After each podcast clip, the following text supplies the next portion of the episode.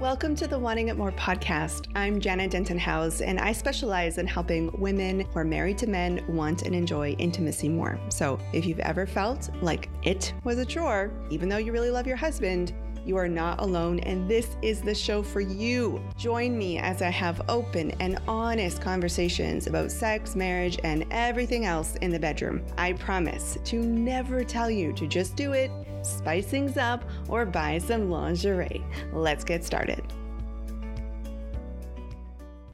I am so excited to start off this podcast with a really, really special friend. I was thinking about what to do for my second episode, and I really wanted to bring you in in a conversation amongst friends to kind of give you a big picture perspective on how I look at the topic of low libido and some of my overarching themes of why I believe some women just don't want sex. So, Dr. Laura Froyen Lynch, to say your full name, is here to have a conversation with me. The reason why I thought she would be a perfect person to start us off here is because not only is she a, such a close friend, and I'm a little nervous, so it's nice to have close friends nearby, but also she is a trained therapist. Can we say that? Yeah, I'm a trained marriage and family therapist. There we go. So she's in the world of this already. Plus, she has gone through my program, Wanting It More, and so she has an understanding of what my philosophy is. And she also has her own podcast, which I'm sure we'll talk about at the end. and get used to having her on because she's a really great friend, and I'm just going to be begging her to come back again and again and again. So, Laura, maybe it would be a good place to start for you to share your own journey with the topic of sex and how you came into my little world and then we'll go from there. Sound good? Yeah. Well thank you for having me Janna. Um, and thank you for putting this information out there. Because the the world of of sex education even amongst professionals like myself is so radically different than what you teach. So, I have a PhD in um, human development and family studies with a specialization in couple and family therapy. Um, I took sex therapy classes as a graduate student. I worked with couples on their marital and sexual relationships. Um, I've been to therapy with my own husband, um, to a sex therapist that ultimately did more harm than good to our relationship um, and to my to to me and my sense of safety in our marriage. Um, and I just you know what you're going to be talking about on this podcast. I'm so excited for you, and I'm so excited for for us, for the world to to learn from you. Um, so, I I grew up in a in a setting in the United States where women uh, and girls are told that our value and our worth um, is defined by our attractiveness to to men. Um, I have a, a, pretty complex history of sexual trauma. Um, that's a direct result of culture and rape culture. Um, have grappled with that a lot in my life, and as a young woman, um, and in the early days of my marriage with my husband, I, I, I thought I loved sex. I thought I loved intimacy. I'm quite a passionate person. I'm quite a sensitive person, a deeply feeling person. Um, and then in the course of marriage and having kids and trying to get pregnant and and we my husband and I were in grad school together uh, I just stopped wanting to have sex and I wanted to get back to that feeling of feeling you know good in my body, feeling good in my relationship, and it really felt like it was my fault and my my problem that it wasn't there for me anymore. Um, I know that I'm different than some of the the folks who find this podcast something that's different um, about me is that I, you know, kind of un- subconsciously chose a partner who felt really safe to me. So he is, I, you know, when we started out um, as a couple, I was the pursuer. I was the person who had kind of a higher sex drive, um, and that felt really safe to me because of my my sexual trauma, my in the past. Um, but the problem is with that when when I started not feeling it so much, not wanting to be intimate um, and physically intimate, especially after having kids, um, that part of our lives just fell away because he was also wasn't pursuing it. Um, and we didn't know what to do, you know, we didn't know how to move forward, even though I like literally knew how to do sex therapy. And we tried stuff on our own you know we tried you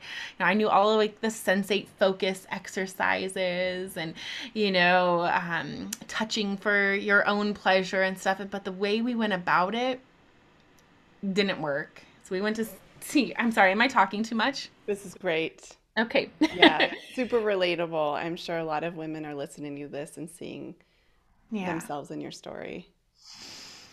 Yeah so so we found a sex therapist who was t- super sex positive which is how i want to feel about how i thought i was supposed to feel about sex the you know like you know the mm, yeah give it an ooh yeah it feels so good you know like I, that's what i thought it was it was i'm supposed to be like you know um, and she basically just worked on my getting my husband to be more sexually aggressive with us um, and that was the opposite of what I needed. I chose my wonderful husband, Dan, because he was very sexually safe for me, you know. Um so the work I did with you, Janna, um, rocked my world uh, and helped us understand that the the dynamic that we had that really prioritized my my felt sense of safety in our relationship. I mean, the therapist I worked with was wrong to try to challenge or change that. Um, and that we actually needed to lean into that even more. Um, and that's when things started to shift for us.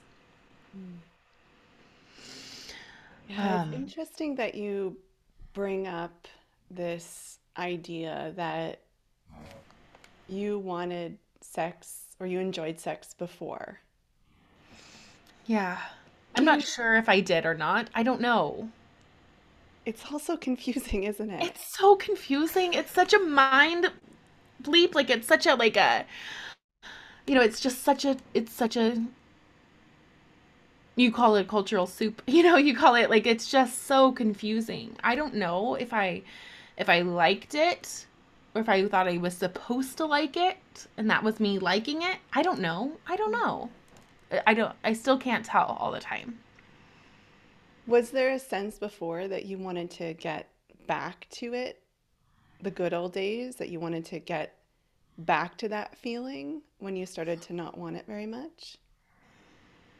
There was. And then there was also this like sneaking like part of me, like this like this like sneaking suspicion, this kind of like questioning part of me that that like I don't know, like my intuition maybe, I don't know, mm-hmm. telling me that that wasn't actually what I need to be getting back to, too. That there were parts of my sex life that were very performative, that were very focused on on the guy and his experience and, you know, if I wasn't going to have an orgasm feeling the need to fake it because how can his fragile ego handle it if I'm not enjoying myself?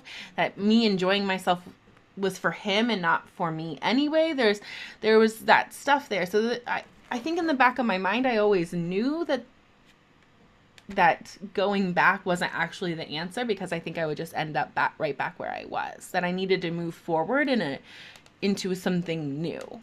Hmm. But I didn't know what that was. And there's no I don't there's no one telling us what it's supposed to be like.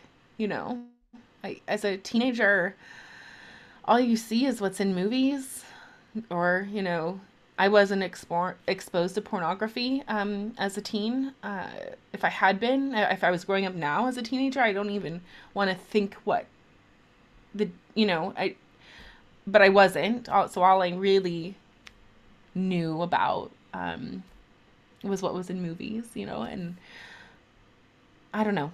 I feel like I'm talking in a good. circle. So you would have said that you identified as somebody who could almost do sex really well. Yeah. Yeah, you knew how to have an orgasm, you knew how your body worked, that sort of thing. I think I'm Mm, asking because I'm always wondering when people say, "Oh, our sex life is great." I'm always wondering, what does that actually mean? yeah. I think that before having kids, maybe before starting grad school, um, my our sex life was great. Would have been our response, my response, like that. And I think it would have been what that meant was that it met the cultural norm and expectation for early marriage sex. Frequency. What I thought it was supposed to look like. Frequency, you know, a couple times a week, and you know but most of the time i was faking orgasms. We weren't having deep conversations about what we liked. We were doing you know it was not it's not like it is now. Mm. like it's it was very prescriptive and performative. It was very much about looking a certain way and doing you know s- certain things and uh there was a formula to it almost and and that so we were doing what we were supposed to be doing but I, Yeah, it's you do know what i mean but it wasn't I do. it wasn't Yeah. like you know and i mean i, I think even back before you know so because of my my trauma and the or kind of early experiences of having very little agency over my body and over my sexual experience um i kind of as a in, a, in an attempt to keep myself safe had to come to the conclusion that if saying no was never going to matter i may as well be saying yes and enjoying it you know and at least convincing myself that i am enjoying it you know because it's going to happen anyway, whether I say no, yes or no or not. So I, you know, I, am sick of being raped. and so I may as well just say yes. Wow. That makes so much sense. And so it's a form of empowerment, Self preservation? self-preservation. I, I almost want to say get on top of it when we're talking about sex. But that feeling of I'll own this, yeah, I need to own something here. Mm-hmm. but it's still within the framework of what you thought it should be. So it really wasn't coming from a place of who you are as a woman and what you really need as Laura. Yeah. Yeah. And I mean, at that point in my life, too, like my entire like worth was built on getting that external validation of being attractive to men too. I mean, a huge part of it. Academics, being academically successful, you know, acing all my courses, getting the internships, you know, getting the like, you know, having academic success and you know, getting that male feedback. Those were the things that like culture trained me to value my worth was defined by those things. And so there's this like it's this vicious little cycle of like if I want to step out of that that means like I have to feel worthless. Like you know what I mean? Like it's and I, I've been doing that work for a long time and now I don't have to seek out attention from random men to feel like I'm a worthy valid human being. You know, but gosh, I feel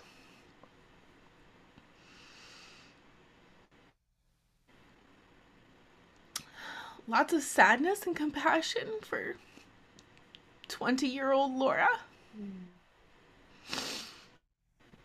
Yeah. It was hard Mm, for her. so hard. It's so hard for us now. It's just so hard for women, especially in the realm of sex and body image and attractiveness and worthiness. It's just, we've been doing this for ever. Yeah. I mean, and, and not just forever for us, but for generations of us too. Yeah. You know, That's kind of what I meant, like from the beginning of time. It's been like this for women. Well, maybe different eras. It's been different, but at the very least, from the beginning of the agrarian cul- culture. yeah, whatever that means. Well, when we started farming and Modern day times. when we started farming and owning land, Right, and and farming and owning women. yeah, we became commodities. Right. Yeah, I mean that's the history of of it. And so then you had children and things shifted and changed a bit for you. Yeah. And then you I think it was a thing, a, a place of like my body was being used already in lots of ways, you know? Mm-hmm. And I just wanted it to be mine. You know, it had been used for so long. And then I finally had this partner who never used it, ever. And then I had kids who were using it to grow and to nurse and, you know, and for comfort. And I just wanted it to be mine. And it was easy. It was easy because my partner was so safe, too. You know, it was, there was just lots of space. I know that lots of folks feel the same that need for space, that need for for it, your body to just be yours, you know, in the early motherhood. And they don't have the space. They don't have a husband who's giving them that, who is, gosh, who's giving them that space. Ooh, it just feels yucky to even say that, you know, because we should be entitled to it, you know, it, it just, but I did. I, I was, I, oh gosh, it's so, it feels so yucky to say that, but I was, I was lucky to have a husband who just was completely hands off. hands off, no pressure, ever, you know. Do you have a pen in your hand? I do. I'm clicking. I'm really nervous. I'm sorry. That's totally fine. I'll put it we're away. gonna- I think we're gonna keep that on the podcast because it's self-soothing, and that's what we want to encourage all of us to do is these self-soothing behaviors. So then the safety aspect for you was a big part of your journey. And since I do want to give listeners some overview of my philosophy, that's a great place to start because this radical safety is something I see is so lacking. And I call it radical, and yet it's so basic that we would have. It should not be radical. It should not be radical, but looked in the view of culture, it is. And then when women are starting to, I don't even want to use the word rebel, but they're starting, their systems are saying, I'm not okay here, this doesn't feel good, then they're diagnosed or they're labeled as having low sex drive or low libido. hmm So when when you say low libido, like, what what do you think that that means? What like what are the reasons that culture tells us we have this, and then what do you think the reasons are? Well, I think we could probably brainstorm some reasons together. Yeah. Yeah. Did you have some ideas for yourself? I mean, at one point I thought it was because I was had postpartum depression, you know. I pathologized myself Yeah. and my mental health and then I was taking um depression medication and blamed it on that, you know. Um so those are some of the things that like were rolling, you know, hormones, you know, Yeah. that were rolling through my head pre pre whim, pre your program. Yeah. Exhaustion. Exhaustion, being touched out. Maybe some some of the you you shared that you had some trauma in your history. Yeah. So Um, definitely like my trauma was felt like baggage that made me broken. Like Yeah. damaged goods is how I used to refer to myself in my head. Damaged goods. Damaged goods. Talk Yeah. about commodifying. I know. Let's just all take a moment here because I'm sure so many women listening can relate to that feeling. And then that also that there's something wrong with me physically, these hormones or the medication side effects or mental health issues, mentally. So those are the common ones I see. Another one is menopause. Mm-hmm. Again, changing hormones. Uh, sometimes women will say relationship issues too. I feel disconnected from my partner, which is certainly part of it. And also body image stuff as well. Yeah, just feeling maybe you gain weight or just just don't feel comfortable in your body. That was a big part, a big thing for me. was it? Um, I, I was physically disabled after my second birth, and so my body changed a lot um, with just because I was inactive and whatever. I mean, your body changes with time. But for me, because sex had been so performative always in the past, so much about what I looked like and so much about kind of portraying the kind of the cultural beauty ideal and very little about my own personal experience, my own true enjoyment. Um, when my ability to perform in the way culturally accepted, cul- culturally beautiful way um, was taken from me by you know motherhood and change. When that went away, when that body went away, yeah, it was really hard to fig- feel like I could do it right anymore. Wow. Does that make sense? I don't know. Oh my gosh, yes. There's going to be so many heads nodding. Do it right.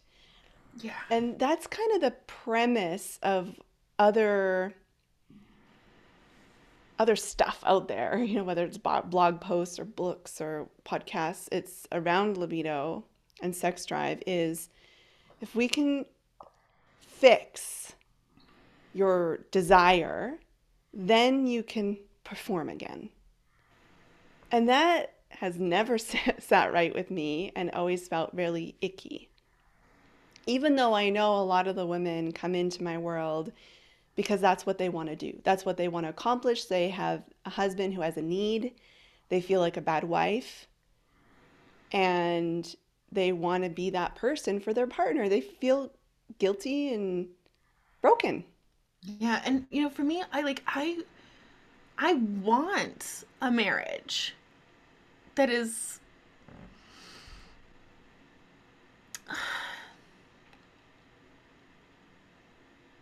I want a marriage that's connected and intimate and fulfilling. hmm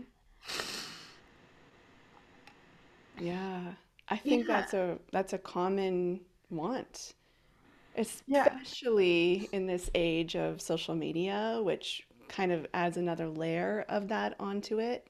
What does that look like? Mm. Usually it's a, a pretty hot couple Yeah, where do we get our ideas of those things? yeah. You know, I um growing up in my home sat on Sunday mornings, uh my parents' door was always locked. And I'd want to come and snuggle and like get into bed with them. And I'd knock on the door and because it was locked, I normally would just walk right in, but it was locked, so I couldn't, so I had to knock on the door. And um my mom was always like hauling a hauling tail to the bathroom and my dad was like just getting out of bed, you know. Like and I mean I was I think I was probably like 12 or 13 cuz I'm I was a little bit of a late bloomer on like understanding those things when I figured out like what was going on. And all my friends when I told them about that were all like, "Ew, like ew, I don't want to think about my parents." And I like from the very beginning was like, "Oh no, that's good. That means they're in love." Like, you know, that means they love each other, that they are committed, you know, that they that this part of their life that's just theirs is alive and well despite uh, you know, having kids and busy lives and I it was even as a kid I I liked the idea that they were still in love with each other. Yeah. That is literally our home right now, Sunday mornings. locked door. And that's wonderful for me to hear. I'm sure we'll talk a lot about talking to kids about sex in future episodes. And also, it's really nice to hear that that was a positive experience for you. That's very rare. Yeah, I know. I know. Yeah. I interpret. I I feel like I've always been kind of a couples therapist. like you know, like, yeah. I mean, just you know, like I just always had that. Like, like I wanted my, I loved that my family, that my parents loved each other. Yeah. I loved that. I was aware of it too. Mm-hmm. And so you wanted that. You didn't want a quote unquote sexless marriage or a passionless marriage. You wanted that for yourself as well when you were looking at. Part of me did. And the mm-hmm. other part of me knew it was going to be flipping hard work and I didn't want to do it. And like, there's so true. There's, there's still times, Jenna, where I'm like, you know what? I could just, like, I could just not ever and just be best friends with my husband because he is my best friend and just, like, be, t- you know, like, it would just, this would be so easy. But it wouldn't be I don't know. It's also like yeah so there's i mean like i believe in us having parts of ourselves you know like i just like it there's part of me that knows like knows that i want more and then there's part of me that at it, at times it's just like oh can it just be like you know it just no you know like it just you know it just wants to to hide or pu- pull away and i don't know and not do the vulnerable thing, you mm. know? Oh, I don't yeah. know if that makes sense. Oh, absolutely. Of course. Of course. So many women listening to this will feel like, okay, I want to want it, but also, can I never have it again? Is that yes, an option? That's it. yeah. can, can I? Yes, yes. And that makes sense because it's like you said, it's vulnerable. It's you got to wade. It's complicated. You got to wade through communication stuff. You you got to wade through cultural stuff, and I really do believe that it will get easier if we do the work now as women. It will get easier if we do have better messages when we grow up. We have better stuff on TV. We have more honest conversations about sex it will get there. I know. I, I think it's going to take a couple generations. So I feel like I've come to the conclusion that this is what we'll be doing for our generation. Yeah, it we're will... the inflection point where the the tides are changing. The tides now. are changing, and so we are on the forefront. And so it is. I am always in a bit of a tricky position when I help women want and enjoy sex more because I do not want to ever pressure or push or do any of the guilt stuff that I see other experts doing like yeah. it's it's good for your marriage and showing statistics about how couples who don't have sex how they you know they struggle in other areas. I just think come on really? We're going to fight pressure with pressure? That's not, that's not how we do it.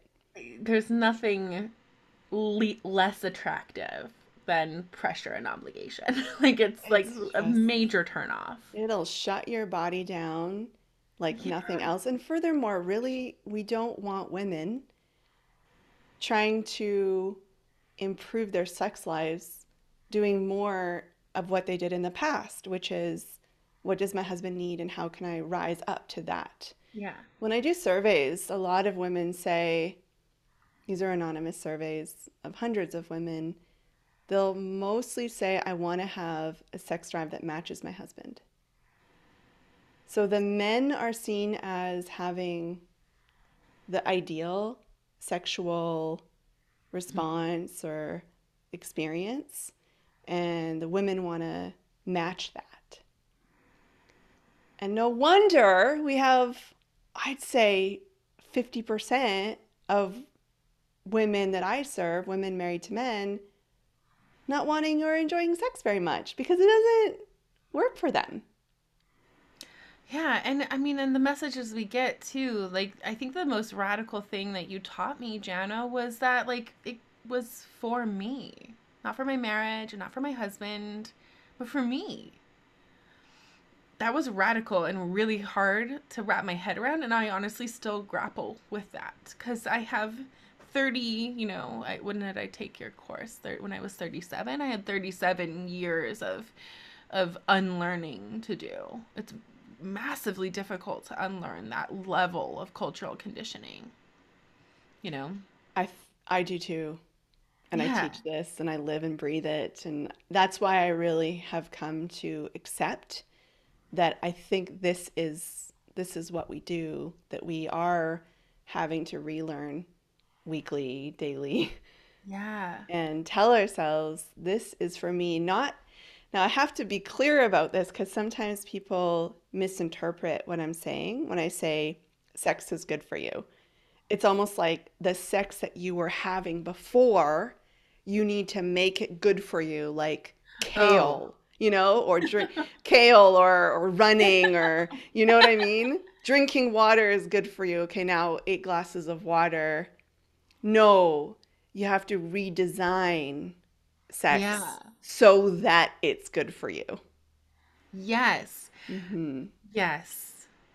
Yeah. The difference between drinking a glass of water because it's good for you versus putting it in a glass that is appealing to you, that you like, um, with lemon slices, that's the right temperature for you, that that is different than Susie down the street and Betty next door. We all like different temperatures of water, has just the right amount of ice, just the right lemon slice, or you know, cucumber in the summertime. And you know that's has the, the glass has the right feel in your hand like there's a glass of water and then there's a glass of water and we we all know that too you know and chugging your glass of water because it's an obligation is different than savoring this you know this delightful glass of water that you've thought put time and thinking into on what's going to taste really good. It's i know we're talking about water but it's like uh, nearly 100 degrees where i am right now and like seriously a glass of water is a, a delightful pleasure right? You know when when it's so hot out I love that. It's just pouring rain and cold and windy here. So that sounds wonderful. Yeah. And then also the choice. mm-hmm So you could have someone say, you have to drink eight glasses of water a day. And almost attach that to some sort of moral obligation or failing. you're a bad human if you don't drink eight Yeah, I felt that way before, or- yeah you know, versus you're do not taking care of your body you're not yeah, taking good care of yourself if you don't have eight you're letting yourself go or you're not doing self-care or whatever versus okay, let me learn about my body. I'm 90% water. I think I've heard that before. Hope I haven't gotten that wrong. A huge percentage of us is water, and it makes a lot of sense that nourishing my body with more of that would feel really good. And do I want to do that? Because I have a choice. I can take knowledge and then I can, and I'm allowed to say, you know what? I never want to drink water again. I'm allowed to do yeah that. And there's permission there. i just had a thought Janna that's it's it's wild to me that this is seems radical because right we're talking about water but we're really we're talking about sex yeah. right Anyone not pick that up? yeah, right right um, but so in the world in the world the parents and families that i work with the the parenting world that i'm in so i'm a respectful parenting educator most of the parents that i work with and the families i work with are completely on board that if your child that if my child does not want to hug you grandma or hug you grandpa they don't have to and they never have to hug you ever in their entire life they can learn how to give a high five if they would prefer a high five. They can, you know, um, have a special handshake. Um, they can not touch you. And it's my job as their parent to let them know that it's their body, their and their choice, and they do not have to hug you to make grandma feel. They don't have to hug grandma to make grandma feel good about herself right? And I'm guessing that many of the people who are listening are like, yeah, that makes sense. We don't want to force our kids to give affection to people. We want that to come from within them. We want them, you know, if they they are feeling like a hug from grandma, great. And if they're not, like, oh, okay, it's no, it should be no big deal. And grandma should have no hang-ups. And if grandma has a hang-up about not getting a hug from their grandchild when they walk in the door, like, grandma's got some work to do. Grandma's you know to do. This is what I teach, and that lots of most pa- families know most adults these days who are raising young kids are on board with that. Maybe they've never heard of it before, they've never considered like, you mean I don't have to make my kid hug their grandparent? But once they do, it makes complete sense. Yeah, this is what we want our kids to know. We want our kids to know that they don't have to hug anybody they don't want to, right? And yet, we struggle in our marriages.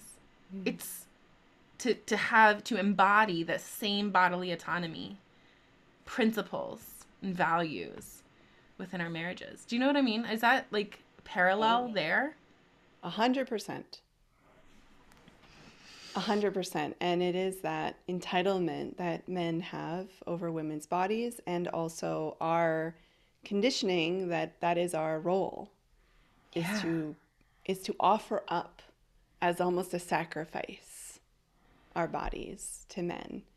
And so it sometimes it puts me in an interesting position because I really want to offer how to want and enjoy sex more. And I need to do that in a way that is so permission focused, so safe, so so much consent mm-hmm. and never ever bringing guilt or shame or coercion at all into it. And also, you're listening to this podcast, so you do want to know how to enjoy it and want it more. Yeah. So it's that balance that I'm always trying to find. And the way I approach it is with a lot of my own story because I know what it's like. And I shared that in the first episode. If you haven't listened to that already, I know what it's like to feel that those confusing feelings of guilt, resentment, yet longing for that passion, that connection, that intimacy and closeness, that repulsion. It, it's just there, it's so much comes along with it. So It's so complicated. Yeah. And yet it's simple. And too. yet it's simple because, like going back to the glass of water analogy, it's I have a body and my body has senses, and my senses can feel not so great, they can feel neutral, and they can feel a little good. And when I have space and freedom to explore and learn, not in a performative way, but in a in a genuine feeling good way in the bedroom with somebody who upholds that safety for me and that comfort and protection and is there to respond to my sophisticated womanly changing desires and needs I mean, that connection can happen. And it's not everything in a marriage. It's, you know, there's lots of other ways to connect and have fun. You can clean the garage together and feel like a team. It, so, in another sense, it's sort of blown out of proportion as well. So, it's, it's a small, lovely, fun thing to do with each other. And so that's what I hope to bring. I hope to bring conversations like this, more of these conversations every week with uh, with real women, with real stories, and to be honest about the journey, not to sugarcoat it, not to make it make it seem overly simplified, and to just give a tremendous amount of permission for things to be messy and weird and awkward and uncomfortable and and also some delight in there and some feelings of relief and hope.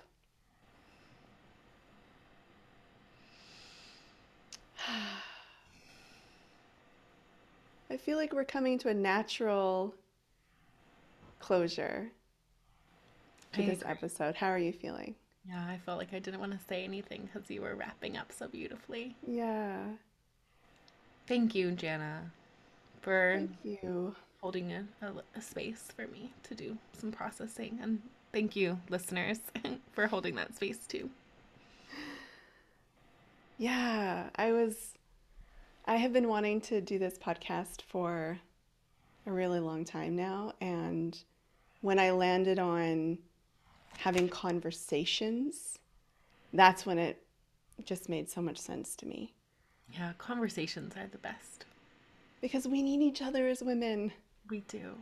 We need the real stuff as women. No more of this. We have a hot sex life situation. what does that even mean? you know? I mean, there's a yeah. I mean, I think you're re- helping us redefine what that means, and you it cannot be defined. Like there can't be one definition. It has to be as unique and individual as every woman who's saying we have a hot sex life. Mhm. This is what it means for me. You know. Yeah. Oh, thank you for coming on. And I'm I'm like I said in the beginning, I'm sure we're going to have many, many more conversations to come if you will come back. I hope you will. Absolutely, of course. And it's interesting because you also have a podcast, you also have a business, and so maybe want to share a little bit about that and how people could learn about what you do and how you help other women um, and men as well. yeah yes yeah and and folks you know so um yeah i have a, a podcast called the balanced parent uh, and we have a wide range of conversations um, on topics related to conscious and respectful parenting um, conscious and respectful partnering uh, and taking really really good care of yourself so we kind of rotate through those three core areas parenting relationships and and self-work inner work. Um, so the podcast is there. I i have courses and programs and a membership that are all places to get support but primarily focused on on parenting on on kids really deeply understanding your child and deeply understanding yourself as a parent um, which ultimately you know the the work that you and I do, Janna, is very similar in that um, in order to make change in a very significant relationship, we have to work really hard to get to know ourselves, and we have to do the inner work um, first and foremost. You know, and so it's very, very aligned. Very aligned. Okay, well, that wraps up my second episode. Woo! We did it! and I will see you all, or hear you all, or talk to you all in the next one. If you've enjoyed this episode, I have a favor to ask of you. It's really hard to get the word out about a podcast about sex. What would really, really help is if you would leave a rating and a review. And I know that you get asked this all the time in different podcasts, but please, I beg you, it would really, really help so that more women who need this message will hear it. All you have to do is go into your Apple Podcast app. It's the purple icon. And if you go to the podcast page where it shows my face, and has a little button that says latest episodes. If you scroll down past the episodes and you get to a section called ratings and reviews, eh, there's a little purple writing thing it says write a review. If you click on that, it will ask you to give it a five stars. Actually, you can put any stars, but five is what I would love. And put a title and then write your review. Thank you so much for supporting this little venture here, and I really am so grateful. if you are curious about wanting it more and how this program could help you want and enjoy sex more with your husband, and you feel like it may be a great next step for you, you can go to jannadentonhowes.com slash wanting it more to sign up for the waitlist, to learn more, to see when we're running our next round. All right, that's it. I'll see you next one.